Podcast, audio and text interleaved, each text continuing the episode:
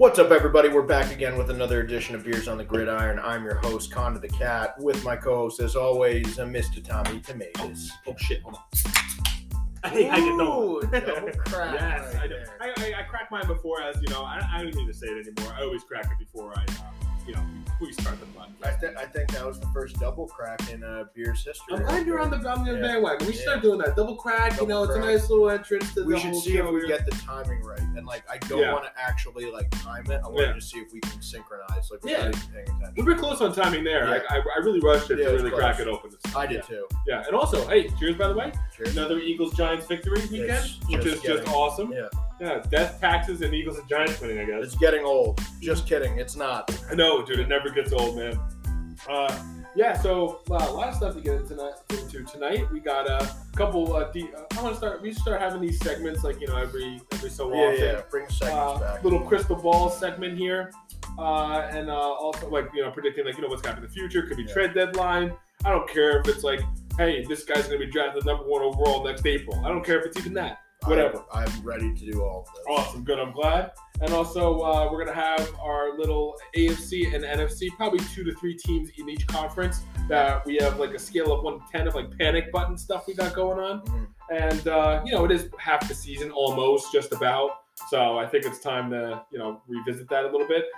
We could put the Denver Broncos on here. I mean, not to be spoilers or anything like that, but I think everyone's having the panic. Well, I think we've already hit the panic. Yeah, we did. I think last week we did. And we already hit them on a few various other teams, but hey, let's scale it, But before we get into that, let's just say, we haven't done one in quite some time now. Ooh, yes. Because of various diets and whatever.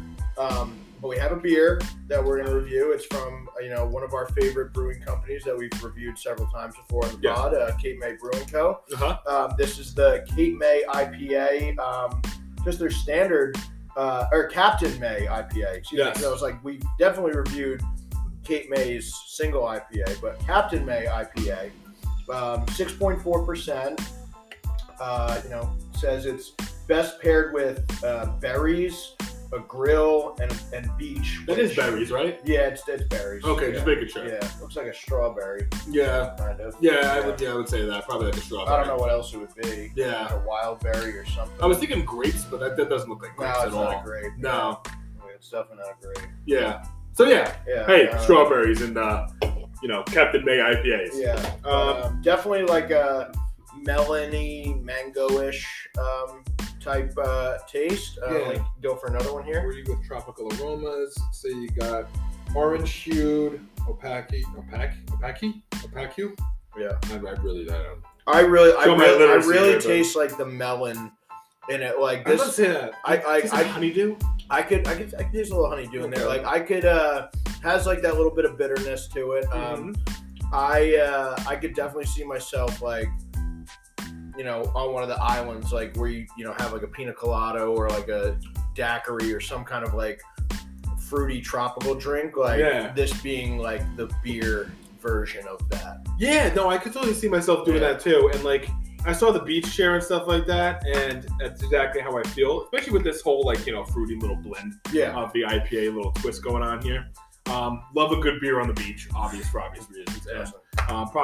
I think I went on the beach probably 5 times this year, 6 times, something like that. Trashed every single time, which is awesome. Yeah. You barely remember it. Yeah.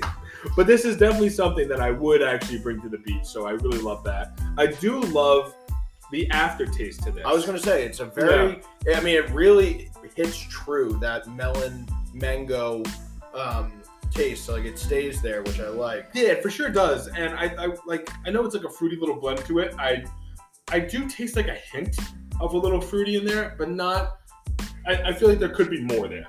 Yeah, when you crack open the Cape May Coastal Evacuation, that citrus flavor is boom right on the tongue, dude. You taste it right away. I think this one is a little bit more bitter. And it's supposed to be. Yeah. So it kind of just gives you that hint. And right. It's all it wants to do. It doesn't want to overwhelm you with it, which I actually kind of like. Okay. Other people that really like those citrusy beers. Yeah. Which I do also like too. You kind of want more of that in there. I do like the bitterness to this. Yeah, you love a good juice bomb. Number one. Yeah. Number one for me. Number two for me, I would say. I still got to put that coastal one. Coastal Coastal is a very close number two to my juice bomb number one. That's fair. I think the only reason for that, shockingly, is because like I like more like higher percentage beers, which Coastal Evacuation is. But like I know I can drink 8 point. I had them over the weekend. It's 8 point something. Yeah, I was gonna buy them too. Yeah, but Juice Bomb is like a 6.5, close like 6.5 to 7. Ah, so right around where this one is. Yeah. But like Juice Bombs, I know I can slug down like 6 of those and feel great. And like the Coastal Evacuations, it's like.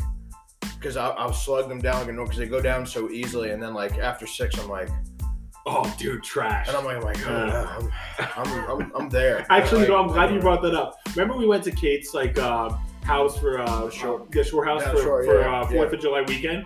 You brought Coastals that day, and oh my god, dude, I was bombed. Oh, I was bombed. Because that's the thing is like people like you and me. Yeah, like they're like those type of beers are meant for like okay, you have one every like you know you sip on it for like 30 minutes, like 45 minutes. Yeah, no, we'll cut that in thirds because they go down exactly because they go down so easily. So we crush 6 of those in like an hour and a half. Yeah, and next thing we know, you know, we're starting to see things and you know right. Whatchamacallit? I actually, you know what? I had a Coastal Evacuation this weekend too. We went with Carissa and her brother Kyle to this place around the corner from his place called The Front Porch, which is actually a pretty good restaurant. Right, awesome. Yeah, you get a lot of good food there. They have Coastal Evacuation on tap. Oh, that was beautiful. I know, dude. They have like a whole list of like craft beers and stuff. And I saw Coastal Evacuation. I was like, boom, that's the one, dude. And it does. It goes down so easy. It's fantastic. And even like the waiter for our table was like, you know, Carissa was asking about like, you know, the beer and stuff like that. He goes, that's an 8.3% alcohol. He knows what he's doing. It's not even that. It's just so good. It's so good. It's so consistently good. I love every second of it. It's so amazing. But anyway, let's go back to this rating here before we get off topic on our drunk extravaganzas. Yeah. I'm ready to give mine. I'm going to give it a 7.1. Ah, 7.1! No way! Yes. Are you serious? Yes, awesome. Yes. And I had it locked in. No, like, in between, I was like 7.1 flat. Absolutely. 7.1. If it was a little bit more fruitier, I would give it, like, more closer to, like, an 8, but probably, like, 7.8. I mean, that's just me nitpicking. For me, on the grading scale, like, a 7.1 is a solid grade. Mm-hmm. Like, that's, like... I would say like an 82% on Rotten Tomatoes. Like okay, that's a solid. That gets me to want to watch it. Yeah. And that rating should get you want to drink it. Exactly. Yes, exactly. Dude, is Cape May Brewing Company one of like the better? Is it one of the goats? One of the goats. One day, you know what? Actually, you know what? I used to want to move out of Jersey. Probably not going to happen because I just you know I feel like I'd miss it anyway. I always thought about like how the hell am I going to get Cape May Brewing Company? I'm like. Arizona. Like, what you know, something like that. Yeah, I worry about that and, like, the food. Yeah, like, well, yeah. Cause and the convenience here, you know? You got a bunch of other things. Convenience. Right. But I'm sure everybody that listens to this that doesn't live in Jersey are like, thank God we don't live in New Jersey. Yeah, this is true. It's like, you know, like some people do say it's like the armpit of the U.S. Yeah. And it could be true in some aspects. There's definitely aspects of that that's true. But there are, like... a few little small beautiful spots. Well, you know, people because again, you associate the shore with Jersey Shore and seaside when you know there's Cape May. Of course, you think of you know, like the dumps up by like you know Staten Island, which is New York, but like and Newark where it's all like you know plants and stuff like that, and then you got like Sussex County up in like the sticks, where you have to like you know watch out for bears, exactly, you know, all like that hiking and stuff like that. The Delaware Water Gap, we got that. So it's like the and by the way, for people who do listen to this who don't live in New Jersey by any chance, if you ever do happen to come to the New Jersey like you know metropolitan area, don't go to Seaside, don't go to places like that. Go to Cape May or like. Ocean City. I do love a good point Pleasant trip. Go to Seaside if that's the experience you're looking for. You'll get stabbed. Well, yeah. Some people are looking for that. If you're reckless out there, Seaside's the place to go though. It's not what it once was. No, it's not. It's not like they're really trying to turn that place into like a family style area, which I don't think they should. Let it go. Embrace it. Focus on other aspects of the show. I was like, you know what? Embrace the dirty jers. That's the slime ball area. Right. Embrace it. Let it be that. So, because, every now and then you want a weekend where, I just want to, go out and get a little wild. And you go there and you have a little, nostalgic memories of when you were a kid. Yeah. And, usually it's a disaster, but It usually is, man. It's a memorable disaster. It is. It always is, man. Yeah. Very memorable disaster. I love the Jersey Shore, but, we all know what Seaside is. We know it's a trash kind of place. Go to Asbury Park. Asbury Park's great. Long Branch is great. Yeah. People love Belmar for some reason, but Belmar's kind of an extension of Seaside. You only go there if you're going to DJing or Bar A or Bar A, because there's no boardwalk or anything. But it's literally an extension of Seaside. All right, so no Seaside, no Belmar, but the other stuff is up for grabs. But if you're in between the ages of 18 and 20. 25, that's the place you want to be. Yeah, unfortunately, we're way past that. Dude. Yeah, no, We're Long Branch. I got more grays in my beard than I do actually dark hair now. Yeah, so now I'm looking for acai bowl places. 100%, dude. Yeah. I'm looking for good home-able Mexican restaurants. Yes, that's what I like. Ooh, dude. Gyros. Exactly, stuff like that. That's the type of stuff I say. And I'm always good for a good city trip though too. I think I'm always good for that. Yeah, of course. Anyway, all right, so that's our introduction. That's our rant on New Jersey. Let's get into some stuff, and what are we going to get into first? Want to get into Eagles Giants review, or you want to get right into our little segments here? Let's do the segment first. I love that. Let's get into the segment first. Because with the segment, too, we can kind of briefly touch on some of the games from this past week, during the segment. So let's do that. Okay, awesome. All right, so I'll stop this here. That way the intro music stops. We can just roll right in. All right, so Connie, pretty excited. I thought of these little segments that we could do just to kind of spice it up a little bit, and I think we should think of more segments going forward. Not with the normal aspect of Eagles Giants review, make it shorter, but also spend time with this kind of stuff too. 100%. So let's go with panic button, 1 to 10 scale, and I want to see your thoughts on this too as well. I'm going to start first with the Giants' opponent this past weekend, the Baltimore Ravens. So. The only reason why I bring up this team, they are a good football team, but they do have a huge problem in closing games. Absolutely. Very big problem. Yeah. So what would you scale it? So my panic button is a 4. Mm. And the thing is I even think a 4 for me, from my perspective, is even higher than it would have been had they won this game. Obviously, but I'm not really panicking on the Ravens because of a few things. Like I said, they're a good football team. They're actually getting a couple guys back from injury soon, which I think will help. Yeah. But they're not a bad football team, and the thing is, they're not playing bad football in any of their games. They're not. They have quarters where they fall apart, and they absolutely need to clean that up, and that's the main reason for the 4 on the panic 100% button. That last 5 minutes of that Giant game was just pitiful. Disastrous, sloppy. The Miami game was just an unmitigated disaster. The Buffalo game was definitely a disaster, but at the same time, I mean, I'm okay with it. I wouldn't say a disaster. Yeah. It was similar almost to the Eagles Cowboys game, but then the Eagles were they got back, they destroyed that momentum and then scored again, and then that was it. Yeah. The Ravens failed to do that, and then there was a questionable coaching decision at the end where I don't see them doing that again. In my opinion, I think the Bills were the better team anyway. I think any of us would agree with that. That's the other thing. Yes. You're playing the Bills, who, you could argue are the best team in the league, if not the second best or whatever. They're top 3 team in the league. We should do power rankings, top 10. We should do a top 10 power rankings. I like that. Okay, cool. But, I'm hitting 4 because, I really look at and, coulda, woulda, shoulda. That's always the case. But, the Ravens could be right there with the Eagles with 6-0. Like Absolutely. They really could be. Absolutely. No other team. I don't think there's any other team that I can say that about. I think every other team, granted, there might be a few here and there where like, oh, we should have won. You mean that's one win. Every other team, it's like, yeah, you know, that loss or the two losses or whatever, good team, I should say, was like, you know, hey, you got outplayed.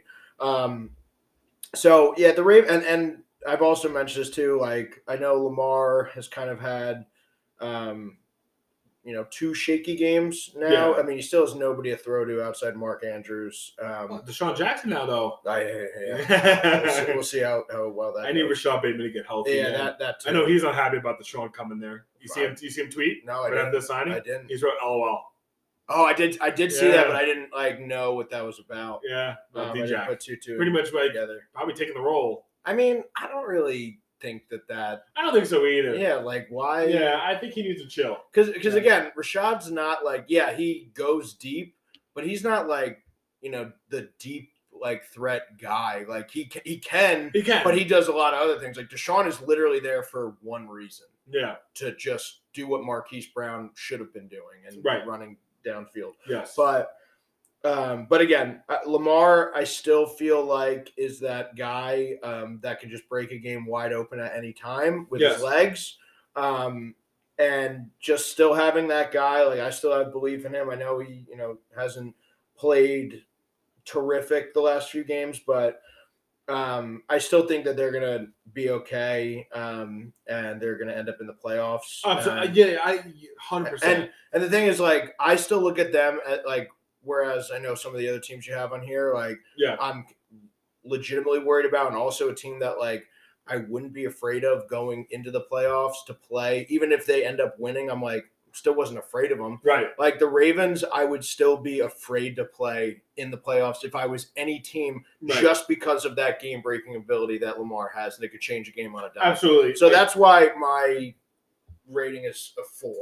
Yeah, I think I'm there with you. Maybe it's like a 4 or 5, something like that. And it's only because, like you could really make the adjustment just by, like, a play or two and decision or two in these games, you know, which they're going to clean up because I trust this coaching staff and I trust this. Like, exactly. Yeah. But that's the other thing, too. It's like Kenny Drake was running all over the Giants. Yes. And then they just abandoned that. Exactly. I was like, I was happy about it, obviously, but I just don't really understand why they just stopped running the ball. Like, I don't understand why teams do that. Like they had the tutty pass to Mark Andrews to go up. What was it, 20-10 at that point? 20-10, yeah. Yeah. So it's like, hey, dude, just like, you know, what are we doing here? Like, just run it. You know, because like you said, Kenny Drake was having a good time doing it. Yeah. So okay, so let's jump to the NFC for a second. You know what? This is an interesting one. The Tampa Bay Buccaneers. Where are you at here? Because Tom Brady has been looking like he's very distracted, and rightfully so, because of all the personal stuff he has going on, which I really feel bad for him because nobody wants that personal stuff out. Especially when it's so public. Like, I know, dude. Everyone knows about it. We were talking off air about like guys, like football players that have transcended football and become like global icons. Right. And Tom is obviously one of those, and especially being married to Giselle. Like, they're in tabloids. They're legit celebrities. Yes. Like, they are some of the biggest celebrities in the world. That couple, you know, they might be in the top 10 in terms of like, dude, I think like couple celebrities. Probably. Yeah. I know you're just spitballing here, but like you're 100% correct. Even still, like, you know, top 10 like celebrities, couple in the world. And it's all over the place. Like, I can't even think who's close. And you got kid, and you always got the sense too that Tom and like I don't know. I mean, obviously Giselle has been doing a lot of the parenting, of course. But I don't really know much about like. I see more of Tom than I do Giselle, obviously. So I was just talking to Tom. Like, Tom seems like, you know, a good like. You know, father, like, you know, family guy. Like, he's still a family guy. On the mouth and stuff. I mean. That's whatever. It's each his own there, but like he seems like, you know, a good like, you know, father figure guy, family guy. So I'm sure that like all of this is just like, you know, it's hard on the kids, which makes it harder on Tom, and it's all out in the news, and like, and even like I'm sure like the teammates and stuff are probably like walking on eggshells around, like, hey, how you doing, buddy? Like, if you need anything, like doing one of those. And so he's on like a tight fuse, and clearly it's showing by the berating he let loose on the Buccaneers O-line. Yeah, dude. But, God, yeah. But panic button for them.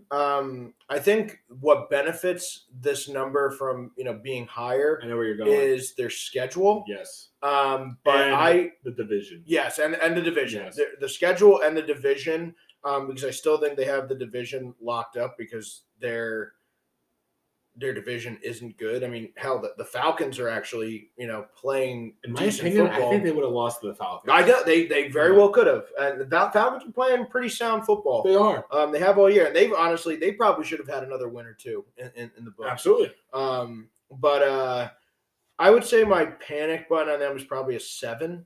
Okay. So you know. That's higher than mine. It's high. Mainly because I say this is more of like a grand scale thing, is they're just not playing great football all around. I know they have a lot of injuries and whatnot. I mean, the defense really played pretty darn good last week. Devin White had a great game, but. Now what happens if Tom is gone? Oh, well, I mean, that's a whole nother problem. Oh, I know. I know we're probably focusing on this year, but, like, that's kind of where I'm at with, like, just, like, now – well, first off, who knows? Like, now if this divorce is going through, then he might just be like, well, you know, I might as well keep playing. Yeah. But, that's a good point, yeah. But who knows? But, yeah, I'm at, like, a 7. That's a really good point. Maybe, like, a 6.5, but, like, you know, 7 there, where I'm just, like, put it this way. I'm not, like, panicking, like, in the sense where they're not going to make the playoffs or anything, but, like, do I view them as – you know, like for me, before the season started, they were probably them and the Rams were my two teams that were going to duke it out for, you know, who represents the NFC. Okay.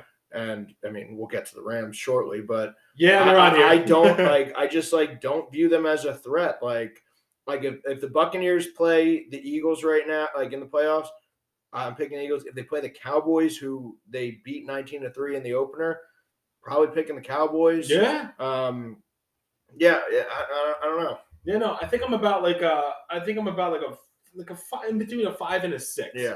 And that's solely just because of just the division they're in. Yeah. I think it's theirs to lose. I think the Saints even probably lose again tomorrow because of all the players that are out tomorrow.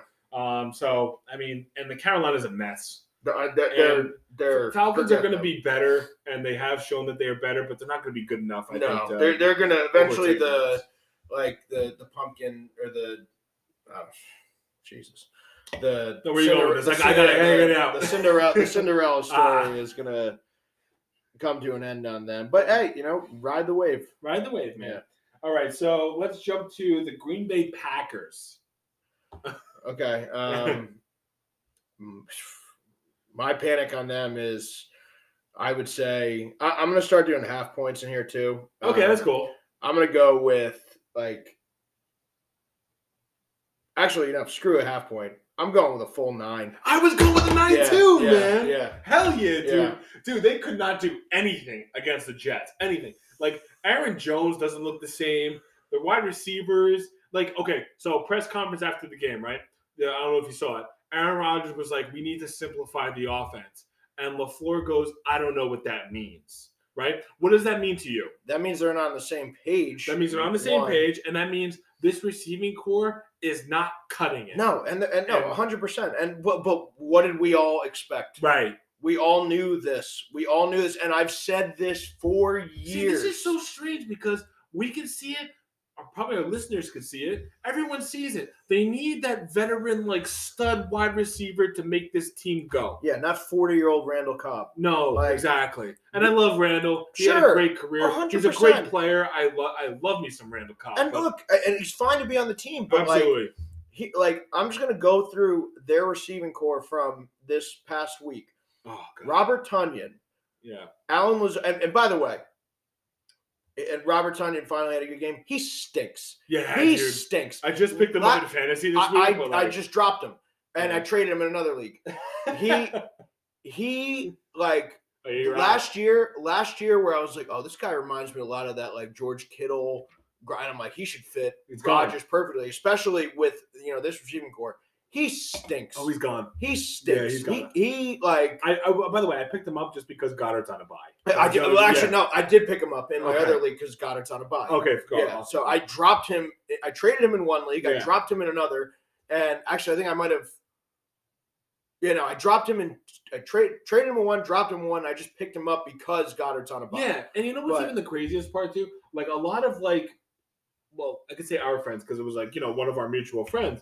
He's like, he was trying to sell me on Romeo Doubs, too, as well, as, being, one of the top targets for, Rodgers. But I feel like every throw he makes to this guy is, so off target. Yeah. He might be a top target to Rodgers, but, I haven't seen anything. Christian Watson doesn't get snaps. No. Yeah. Al Lazard is, all by himself, really, because he's been on the team for, I don't know. And the thing is, I've said this before, too, Al Lazard's a fine player. He is a fine player. But that's just that. Right. I would love him as a number two. Love him as a number two. I'd love him as a number three.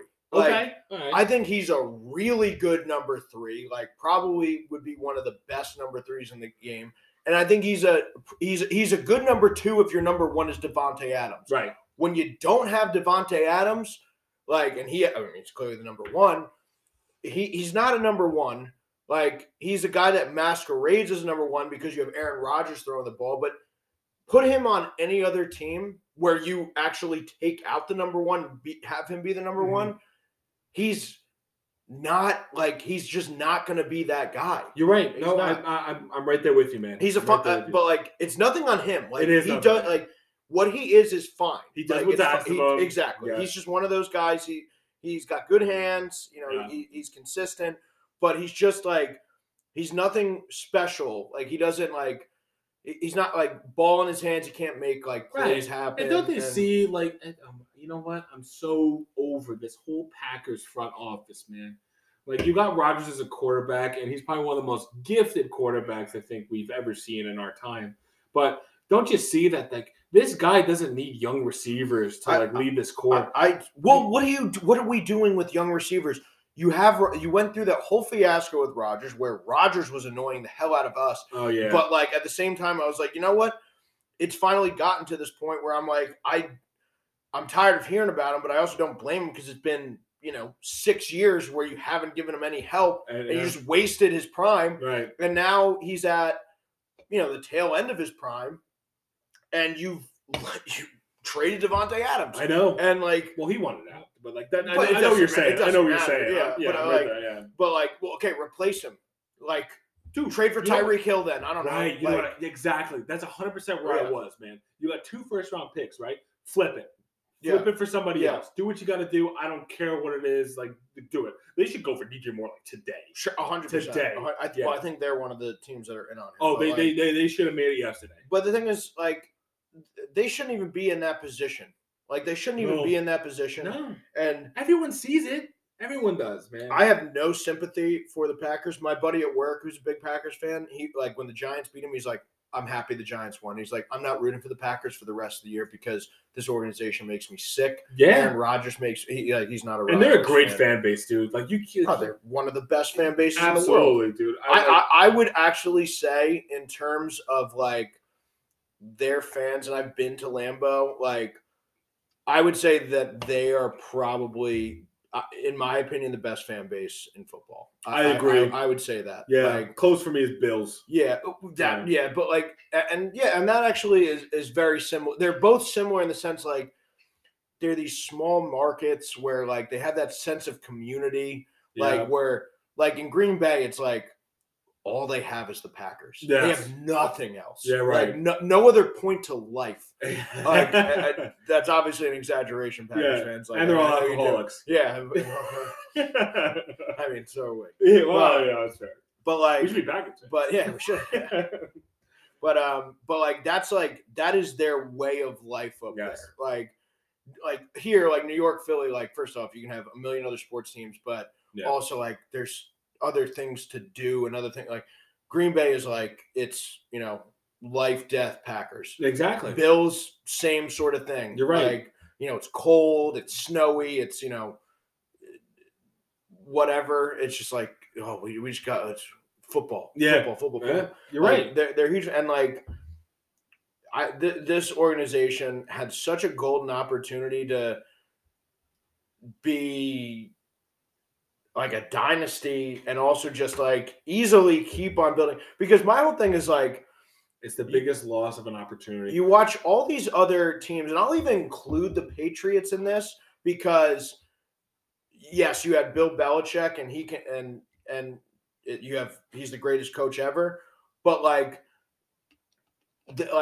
all these other teams like that had a stud quarterback, they keep rotating weapons for their guys. Right. They trade for guys. Josh Allen, you got Diggs. Yep. You know, Patriots, you got Randy Moss. Yeah, exactly.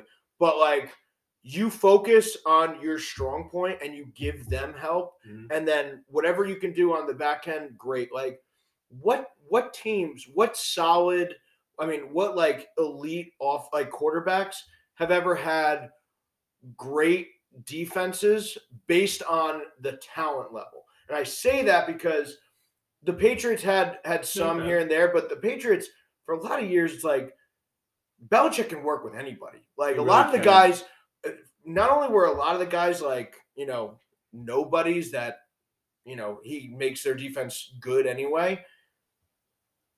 A lot of their guys like never did anything outside of New England. Right. Like, exactly. They never did. No, like, that's why like we had this conversation with DeSean Jackson outside. You know? Okay, exactly. Right. So I would never pick a player that came from the Patriots to join my team. Yeah, because like they always like seem to never gel and never like do it's just well. Different up there. But if you get a player that like goes to New England, it's like, okay, well they're obviously gonna like play to their like strengths and all that kind of stuff. But like I'm just so weary on taking players from New England just because of the coaching. They're so good. Like, and what I'm saying too is like I'm not saying like, oh, they're you know, we're elite quarterbacks, you know, all of them didn't have good defenses, because that's obviously not true, and some of them did for sure, but like all of them most certainly had elite options and weapons around them because they knew, hey, we got this elite talent. We got to give him as many weapons as possible so we can, you know, reap all the benefits from that and go as far as we can go. And most of them have gone that far. Rodgers only winning one Super Bowl, which I think he's going to end his career with. I don't see anything changing that. And actually, first off, only being to one Super Bowl is just, it's absurd. It's like absolutely absurd. Honestly, as we get older and as we go throughout our life, obviously we're going to have the same love of like football going forward. But like, I think the saddest like term in our lifetime is like 2006 to 2024 of the Green Bay Packers, because of only winning 100%. One Super Bowl and having all like that opportunity to just like get Rodgers like that player he needs, or like those players he needs to just win off just offense in general, is just such a loss. But anyway, and they had every opportunity to do so. Yeah. So wait, we already gave our rating for this. You're at a 9? 9. You're 9? Okay. 9. All right, let's move on. Let's go to the Dolphins. I have the Dolphins here too, because starting 3-0, they're now back to 3-3. They lost 3 straight games. So they are in a division with the Bills. So the Bills are going to win this division. I think we both can agree with that. We got the Jets 4-2. Well, I mean, that's... Oh, they're playing Miami. That's who they're playing this week. Wow. It's going to be a fun game. I thought it was different, actually. No, I think they're playing... No, Miami. They just played Miami. Oh, they did. You're right. I'm sorry. Yeah. I'm sorry. I got to look up who the Jets are playing. Damn. Yeah. That's going to bother me now. Anyway, back to the Dolphins. Yeah. So, yeah, you're right. They are playing the Broncos. Tua is playing this week, I believe, for the Broncos. Yeah. You know, God... Just help them. Yeah. Like, just be healthy. Just stay healthy, dude. They're playing the Vikings. No. What the hell am I doing? They just play the Vikings. I know. They're playing. Which I picked, by the way. Miami is playing the Steelers. Steelers? Yeah. Okay. Well, we'll go into our picks later. Yeah. Dolphins, I think I'm at like I'm at a 6. Are you? Yeah, and that's only because of just how the offense has looked so far. I know Tua's not there, and when Tua was there, he was having a great season. I mean, he was killing it. You know, just launching the ball to Tyreek Hill, getting the ball to Jalen Waddle, spreading it around, doing great things that I'm really glad to see Tua do. Mm-hmm. But I need to see him back on the offense to just lower my meter a little bit and see how it goes. Is the injury of what he sustained going to bother him? I mean, of course, they said he had a back injury with Buffalo, which I think was more of a concussion, you know, in my opinion, and probably everyone else's opinion, mm-hmm. probably concussion. But now you're battling, you know, a lot of injuries that Tua's had. You got a back injury. You got a hip injury the last couple of years. That's, you know, bad. Concussion coming back. You don't know how it's going to be. Is he going to start, like, feeling pressure a little bit differently? You know, when guys are coming at him, like, how is he going to play? So I'm at a 6, but I could very well be at, like, a 4 after this game this week. I'm at a 4 right now. Okay. I to be completely honest with you, and it might even be a 3, but 3 to 4 in that range. Okay. I'm not really worried about the Dolphins because, I mean, look, when you have Teddy Bridgewater and Skylar Thompson coming in and actually, like, doing a pretty good job, like, you know, the game against the Vikings, Tyreek Hill, 12 catches, 177 yards. Jalen Waddle, 6 catches, 129 yards. I mean, that's what those guys are there for. And the fact that they're still doing that, that's where your offense is going to run around. And your backup, both backup quarterbacks are still allowing that to happen. That's good for me. Like, that is good coaching. Yeah.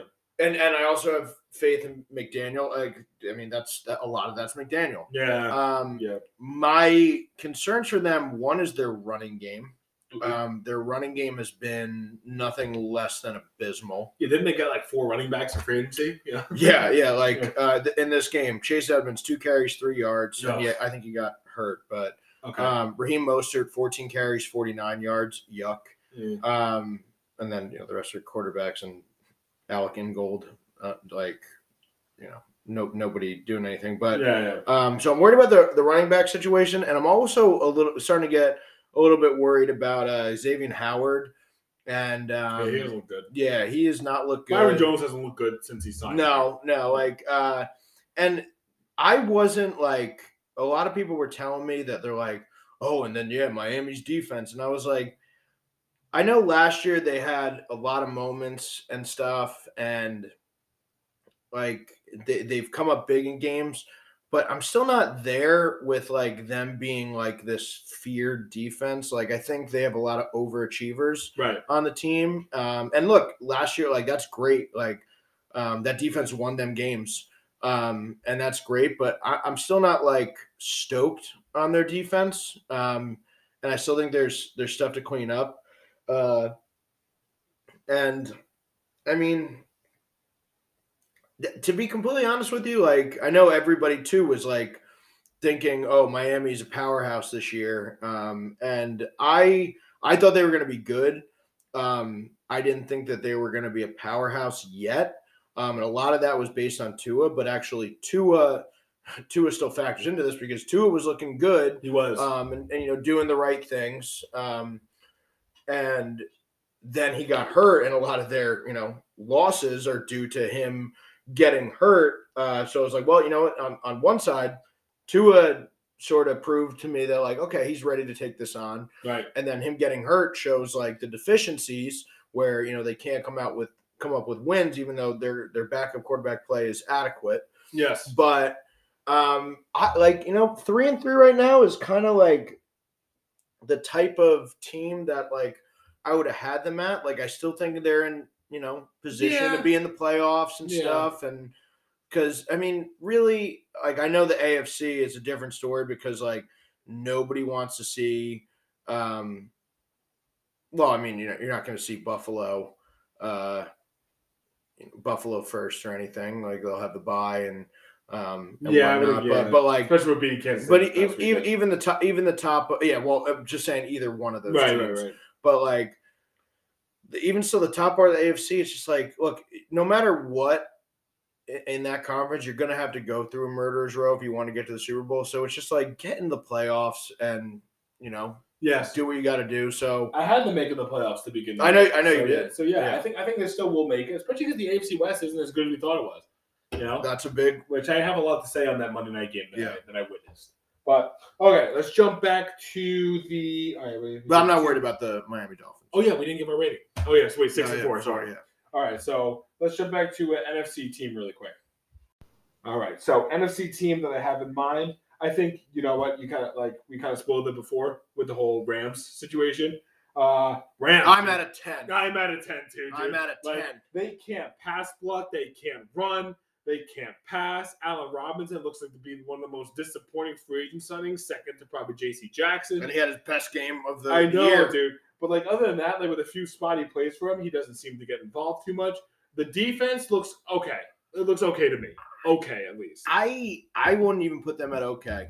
Wow, you think it worse? I don't think their defense is good. Yeah, all right. Like, I just don't. Like, I'm sorry, holding the Panthers to 10 points doesn't excite me. Like, that team's in shambles. Yeah, it's true. And you had P.J. Tucker. I feel like if they played like any other team. No. Like that, given they probably score less. Yeah. And again, like, that game, too, was like a, you know, it was, what, 17-10 in the going into the fourth quarter? Yeah. Like,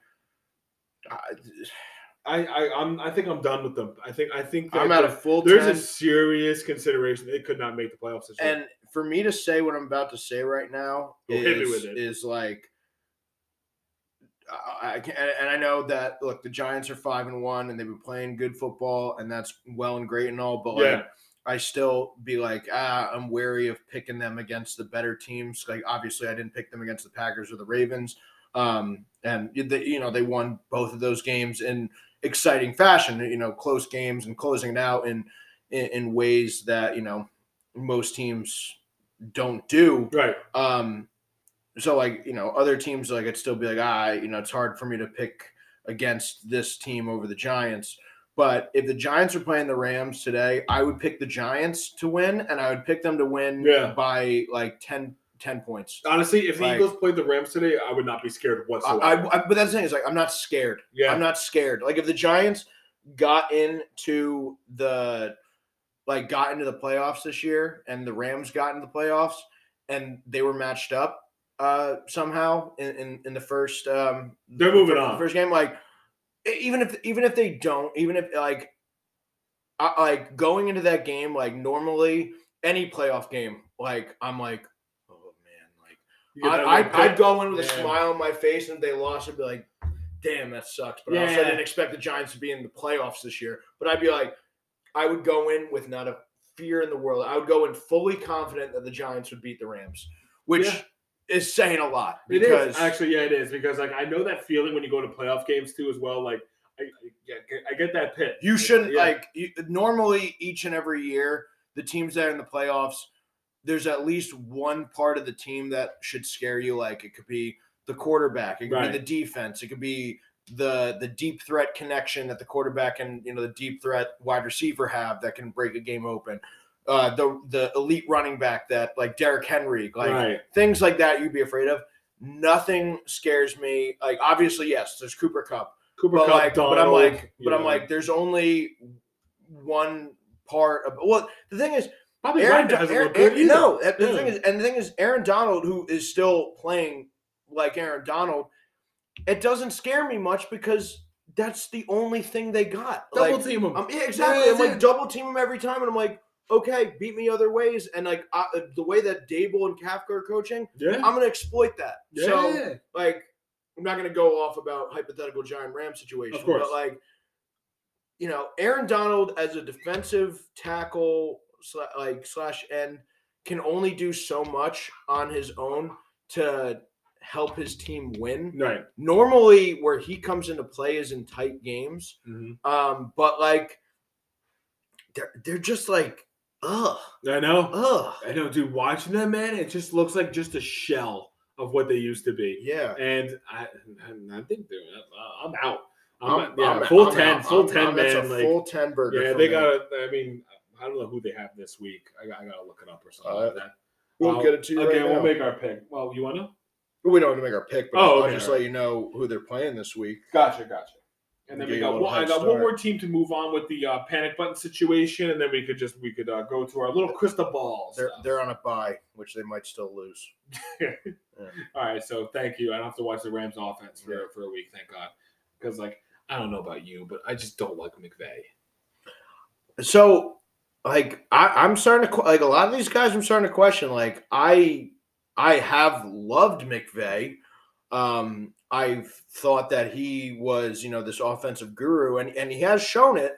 But, like,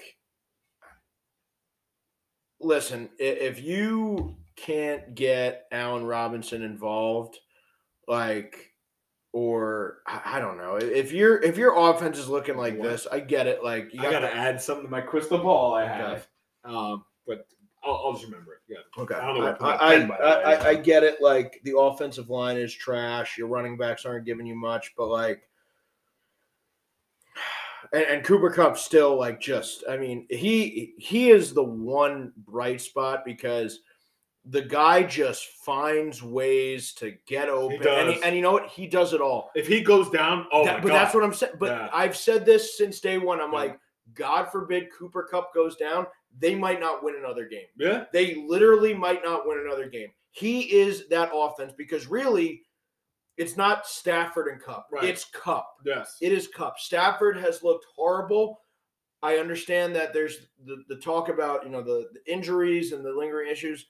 I don't care. Yep. Like, if you're playing through that, like, it was the same thing with Baker last year. Like, you know, I can blame coaching for that. Like, you know, why is this guy playing if there's something clearly wrong? Like, maybe shut him down or maybe give him a week off or, you know, whatever, because there's some things that are bigger than football, especially coming off of a year you just won the Super Bowl. Yeah. Like, you know, maybe rest the guy a little bit.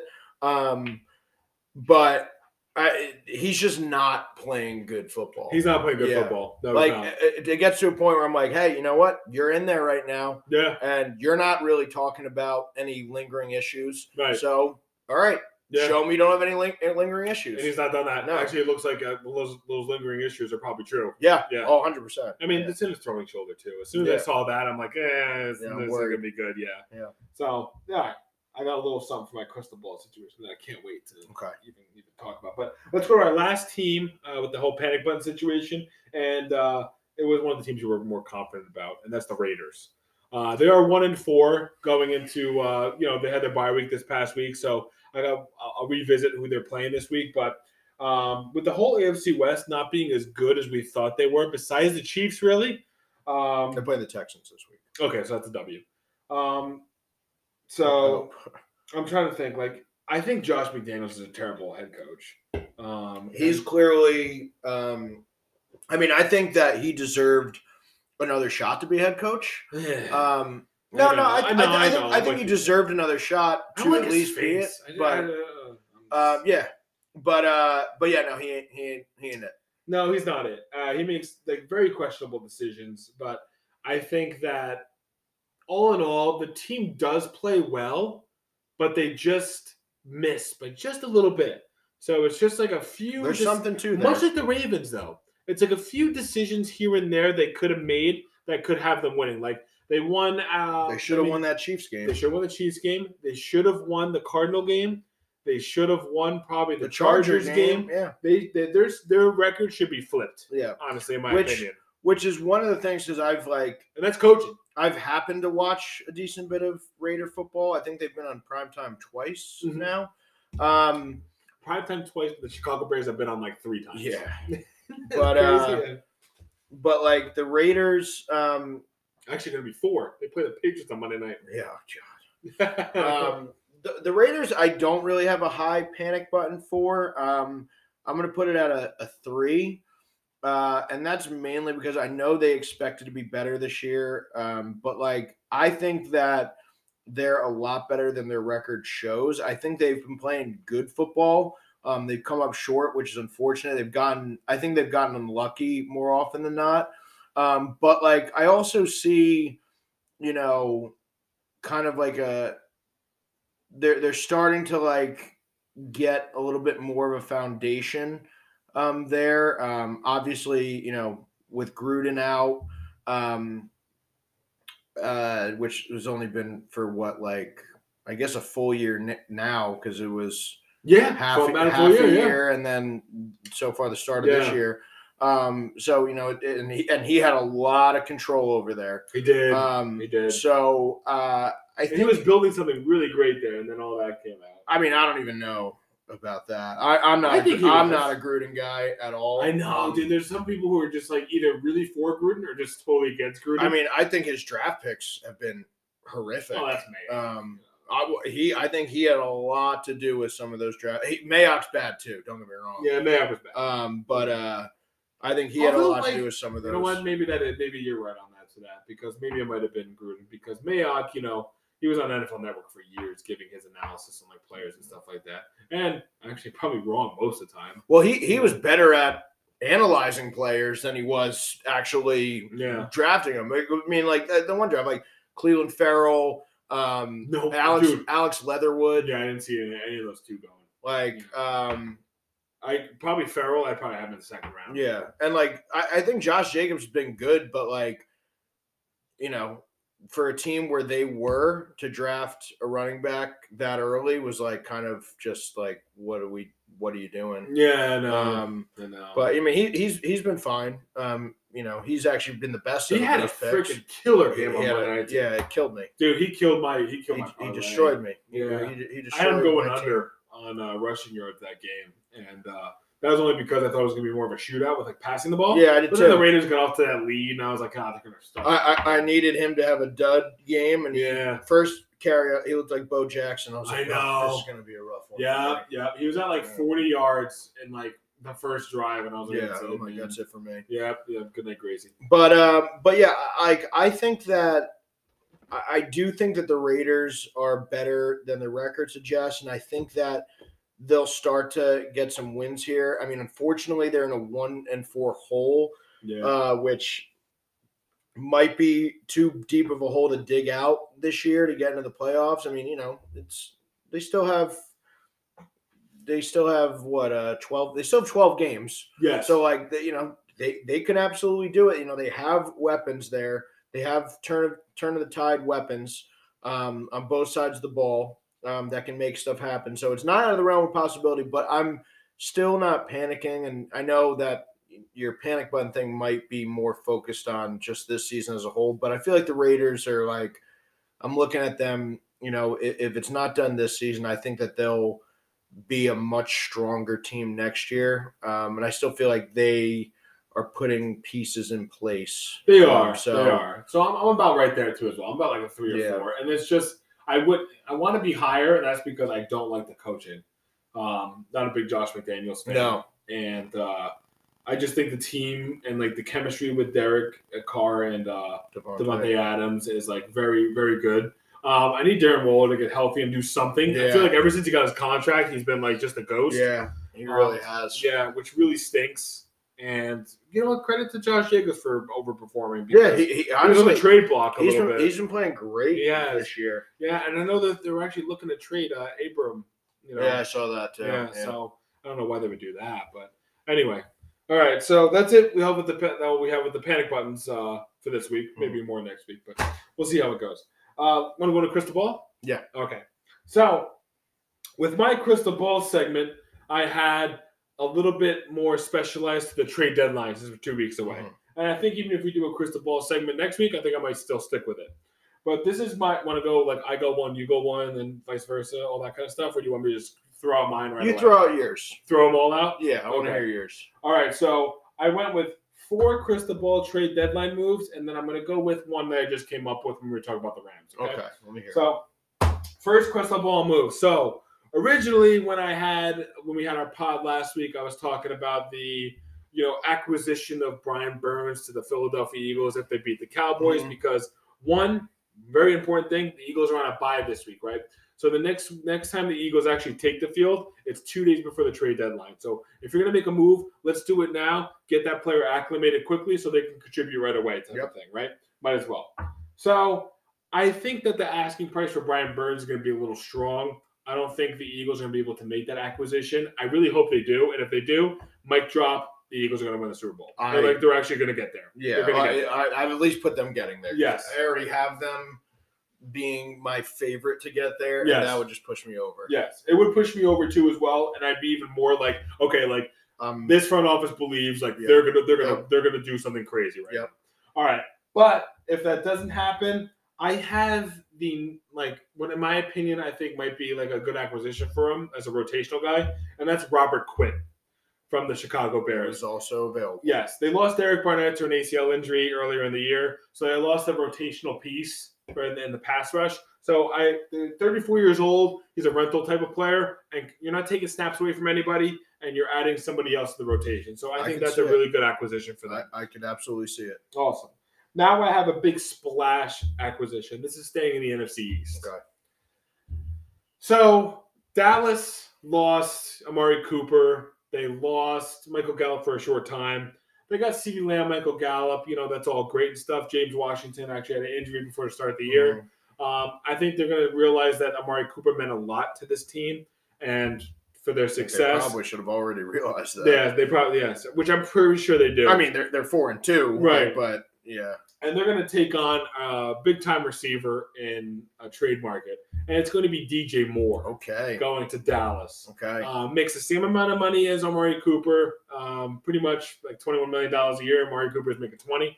So that would be such a Jerry thing to do. It is. Trade Amari because of the money he's making. Yes. And then trade less than a year later go for DJ Moore. Are you going to get a younger player? Well, not much younger because I can't believe how young Amari Cooper is, by the way. I think he's, 27, something like that? Yeah. But he came in at like 20. I think that is a typical Dallas kind of splash move to make, and I think that's really going to help that offense go, especially because we're in a very competitive division right now. Very competitive.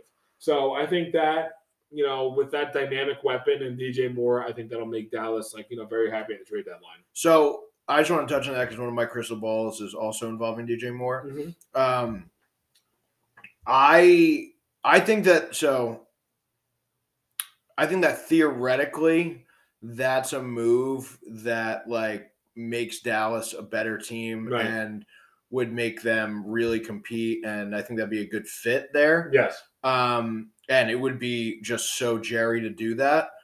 I think that they are going to do, Steven, everyone in that organization is going to be I'm not saying they won't make trades. I think they very well might. Yeah. But they'll be unless there's a no. Yeah, that's what I'm thinking. Okay. Unless there's another injury in the wide receiver room, I don't, because I'm you can just draft a guy next year or sign a guy in free agency, to trade. Because again, depending on what DJ Moore, because the thing with DJ Moore is it's the money, because you still have a lot of money tied up between a lot more to go. Zeke, Dak, you're going to have to pay CD in 2 years. I think he's gone. You think he might be? Yeah, I think he's gone. He really has underwhelmed a little bit. Yeah. There. I think if they get DJ Moore, CD's gone. You do? Yeah. Really? Yep. I can see your reaction. You're like, man, I'm not saying it's out of the realm of possibility. That's not crazy. Yeah. I don't think so because it's not the Cowboy way. They've always had their receivers. But CD doesn't rise to the occasion. You know what I mean? He hasn't yet. I know you're lower on him than I am. Yeah. But I will say that I do think he's underperformed. Dude, he was covered by Kazir White. I know. Last game. Dude. Listen. I think that CD can absolutely be a number one, but he has not played like a number one. Oh God, I'm so out of that, and that's fair because your testament does not a lot of people believe in that.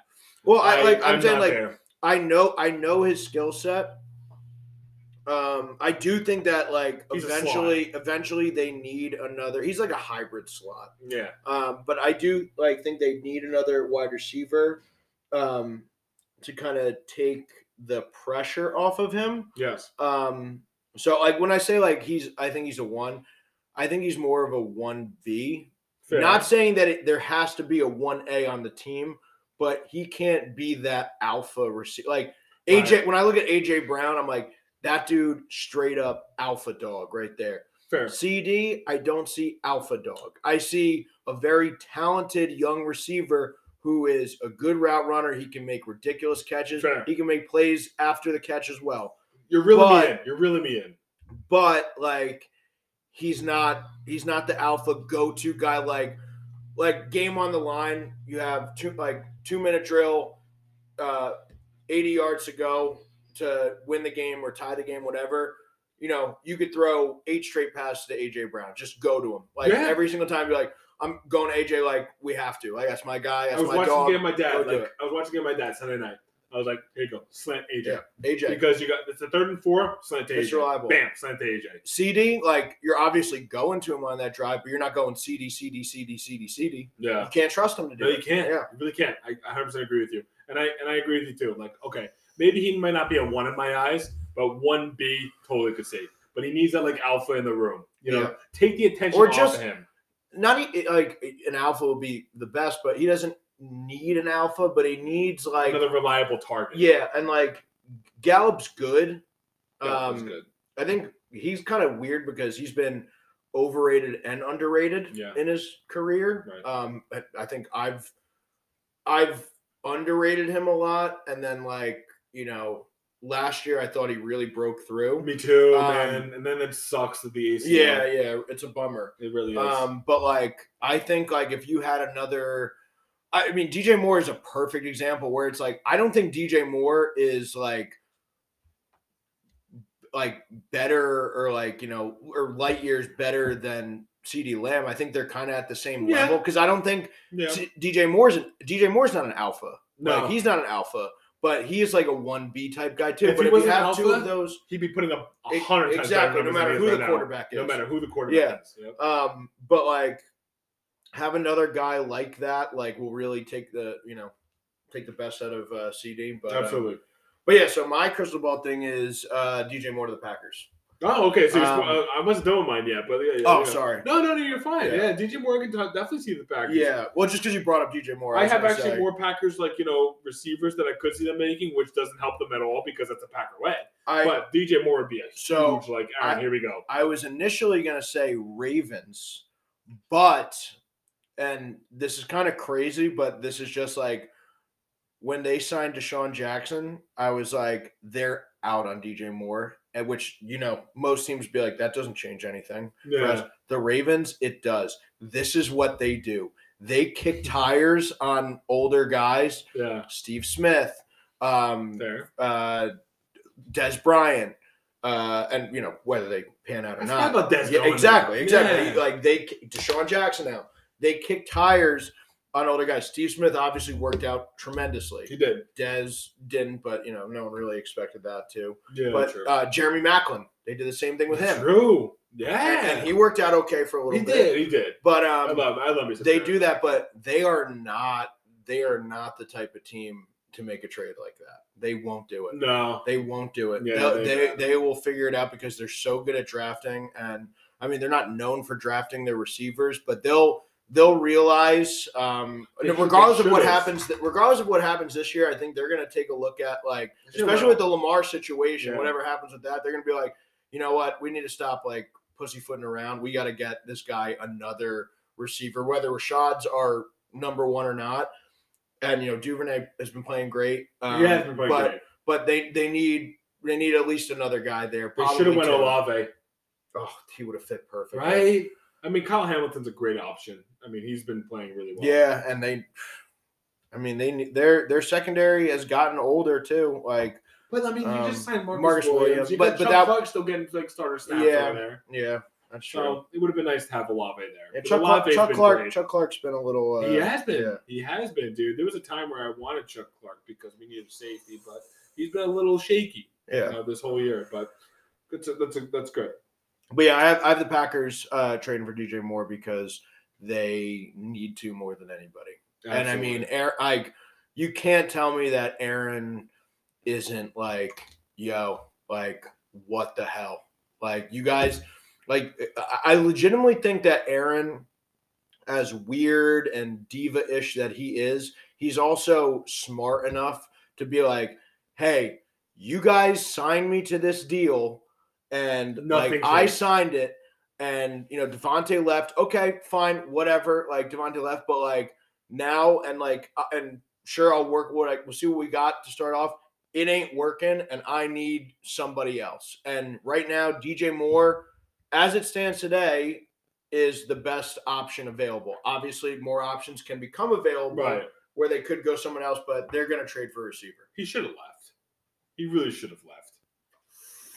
There's no reason why he should have stayed. No reason. Nothing's changed. All right, so I'm gonna get over with my last couple ones. Actually, you know what? I think this is a good one. So I have, I'm just gonna say it out loud. Deron Payne going to LA Chargers. Yeah, you said that. They're getting gashed actually in like their run game. So I think a nice defensive lineman in the middle there might help out a little bit. You got Joey Bosa coming back in a little bit. I think it's gonna be still a couple more weeks. Yeah, and Khalil Mack's been playing out of his mind. He has, and so is Derwin James. Yeah, Derwin James is playing great too. Guys all over the field. Yes. So to have that little plug up the middle, I think might help out that team a lot. So I think they really should make a trade for an interior lineman, and with an influx of interior lineman that Washington has, I would go for him. So I do have the Packers trading for a wide receiver. So I have like 1 and 2. So I have two receivers that are possibilities for them. And they're both receivers that do not help them whatsoever, which I think is the Packer way. Chase Claypool. So, yeah. I'll also touch on that. Go ahead.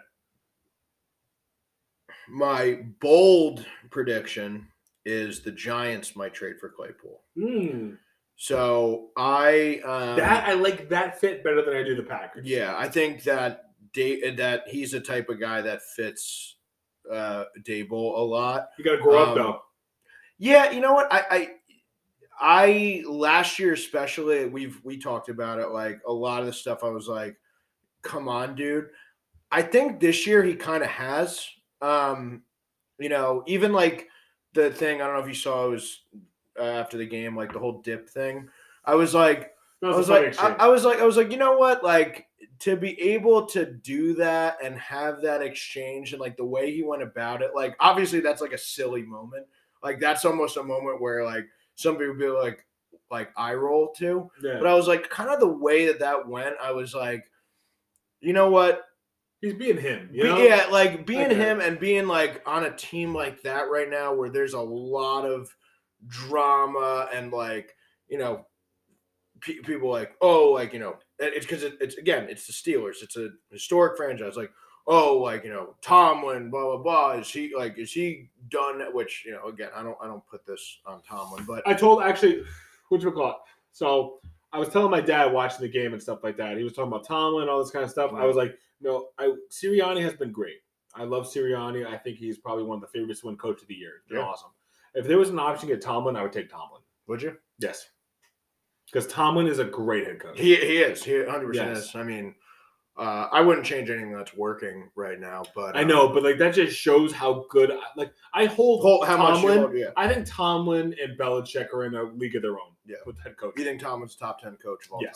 Yeah. Yes. I definitely put him – Tomlin's he's the real guy. I love Mike Tomlin. Yeah, I'm just saying like right now it's like Tomlin like a bunch of the storylines now was like Ben was the the catalyst to all those teams, like Tomlin was whatever, like that's what like some people were like saying that the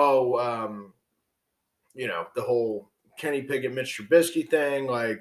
The team is just like this isn't the Steelers. Like the Steelers, even when they're bad last year, they still made the playoffs. Still like this isn't them. So obviously, it's all overreacting, 100%. Like it's all overreacting. Yes, because and that's what happens when good teams for so long that they finally have a bad year when a lot of those members of those good teams finally move on. Everyone starts overreacting, but. Claypool seems to be having staying like level-headed and having fun, like because look, you're looking at Jerry Jeudy and Melvin Gordon on the side, and I don't blame those other guys. Like, I do not. The thing is, they did to Melvin Gordon, who by 100%. The way is one of the most respected players I've ever come in even covered just watching the game and stuff. He is just the utmost respectable guy. He's so optimistic. He's just such a great guy to have on a team. 100%. But to do that to him, man, for no reason. For no reason. No reason at all. But and he you see the interview afterwards? Yeah. With Stacey Dales. Mm-hmm. I think with Stacey Dales after the game, He was so – no, it wasn't Stacey Dales. I thought it was. No, I don't think it was. But he was so hurt that the fact that he just, like – he was like, yeah, you know, it was a good game and stuff like that. Like I thought I could help. I saw it struggling a little bit. And, like, I wish I could have, like, had an impact on it. But my point is, like, you see, like, that going on, like, you know, Judy and Melvin Gordon, which, again, like I said, like, I don't disagree with. Like, I completely understand. But you also see, like, this situation where a lot of guys, I mean, even early on, like Deontay Johnson and George Pickens, like they were getting, you know, a little upset. They're like saying stuff like that.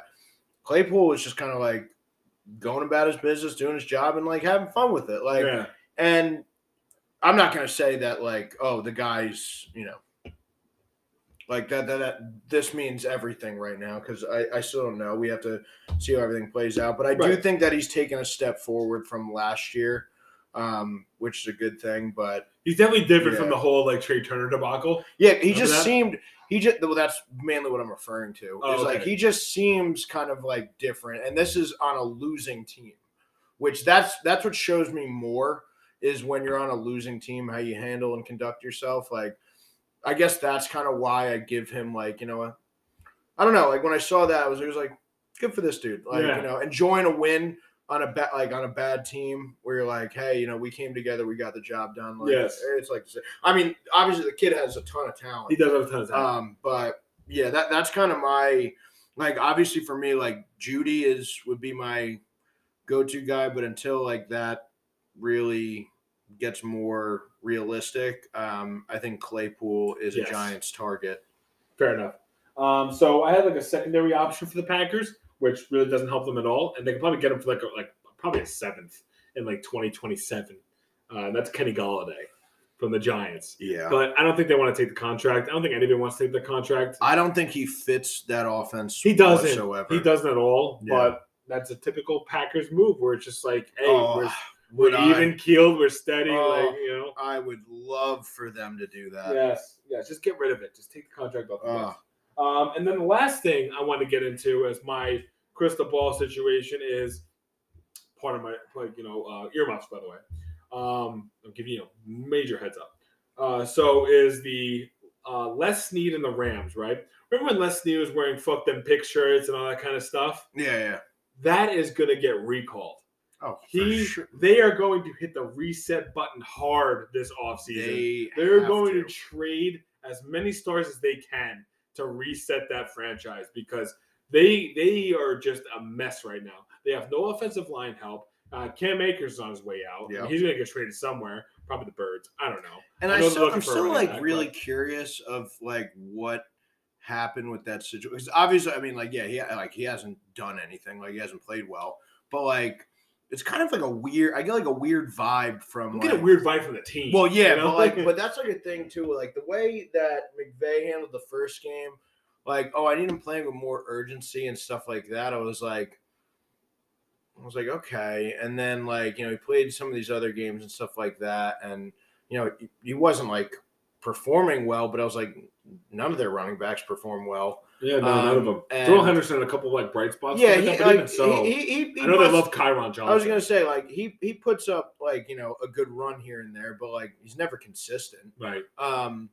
But then the whole thing this past week where like oh he's away from the team for personal reasons and oh dude I quote tweeted that I was like he's gonna get traded. Oh yeah, well obviously, but I was also like what. Like, what's going on? And then, like, the way that they're answering all these questions about him, like, oh, like, yeah, there's, I think, like, a fresh scenery might work good. But, like, also, like, there's a world where he's back with the team. And I'm just like, what's going on over there? No, that ain't happened. He's, like, as good as gone. Oh, yeah, no, I think so, too. No, but I'm more so, like, questioning, like, what was the deal? And, like, what's it? Because, look. Here's another thing that needs to be said is I know he has a good relationship with a lot of his players, but, there was the Jared Goff thing, the Cam Akers thing right now. Like, is McVay, like, because, sure, like, as a coach, you might not have all your players love what you do. But when you have, like, kind of more and more players that are like not like they and they're not stupid, right?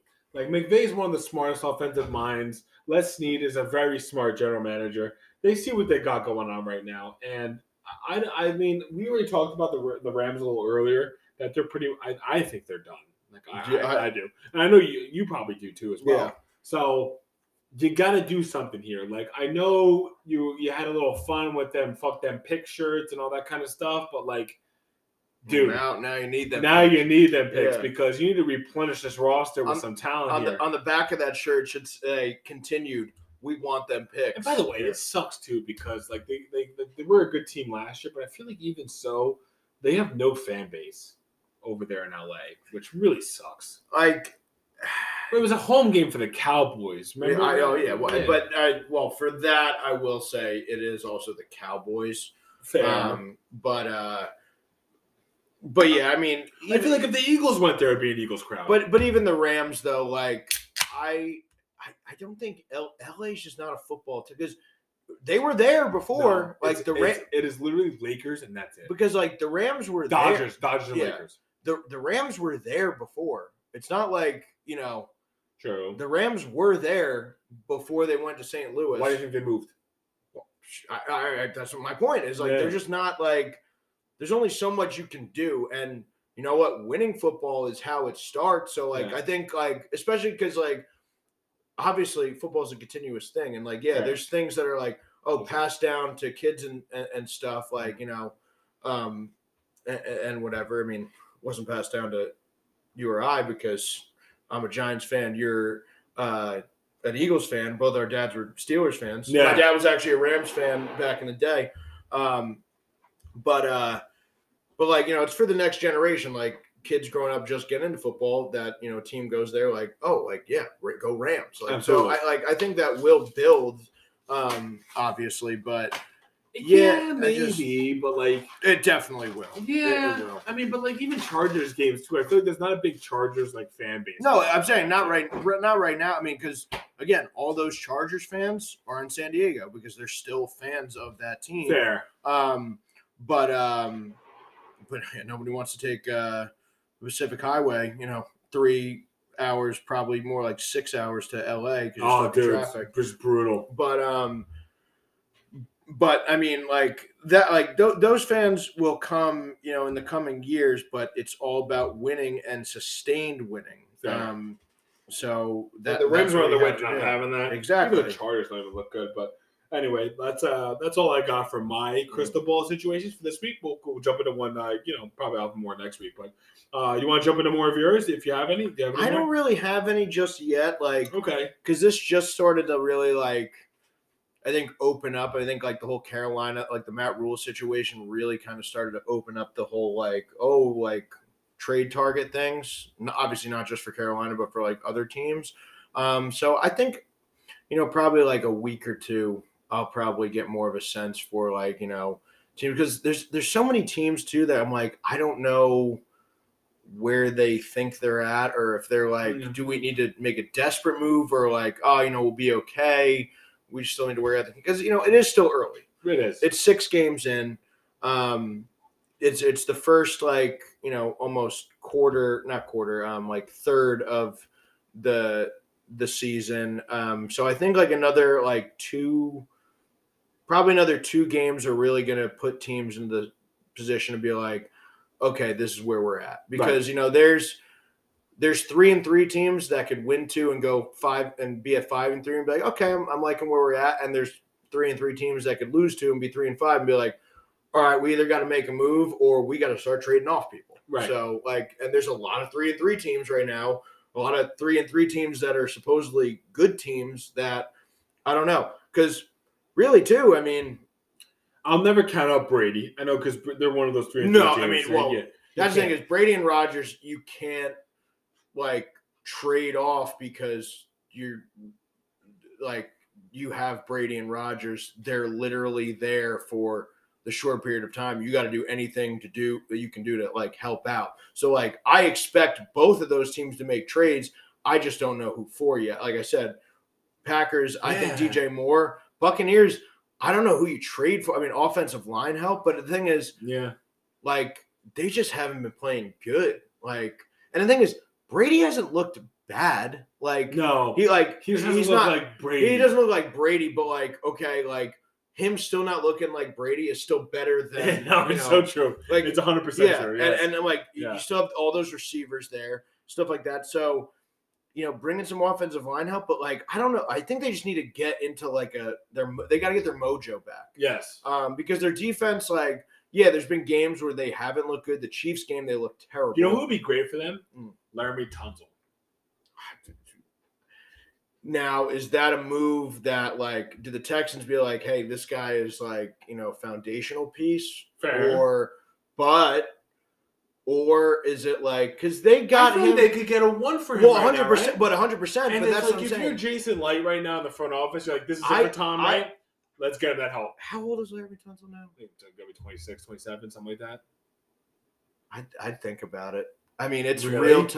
It's tough because, like, you know, you have your left tackle, and that's one of the foundational pieces you want to build around. Yeah, but they still have so many pieces to build with, and like, by the time they're good, Larry Tunsil is going to be like 31.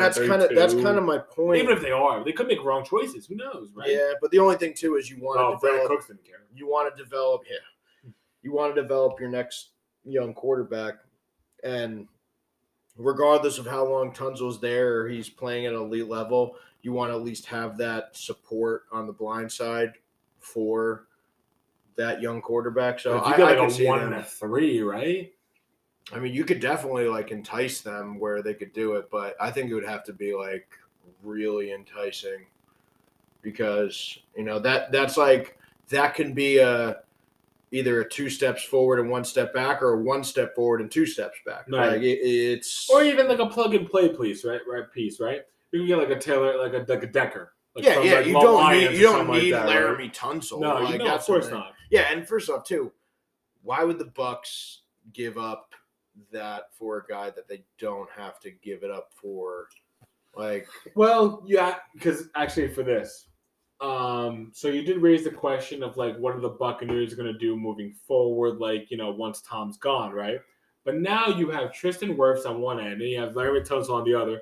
That's going to be very beneficial to like a rookie quarterback or like a young quarterback coming in. Actually, there will be no rookie quarterback. I was going to say that's what I was just about to say. I was like, you make a good point, but they trade that first and the third. Like you're gonna laugh at it, but you got that Florida quarterback that they drafted, Kyle Trask. Yeah, Trask. I mean, you got to give him a shot, right? I mean, give him a shot, sure. Right. Well, because first off, like once Tom's gone, depending on you know where they pan out, like. I mean, you put Trask in there literally to be like, well, we might as well see what we got here. And if he's trash, we're going to have a chance to draft a quarterback. Right. And that's great. That's better than bringing in a bridge guy and he's mediocre and you play yourself out of a, you know, a high draft pick and you don't learn anything about your team. Right.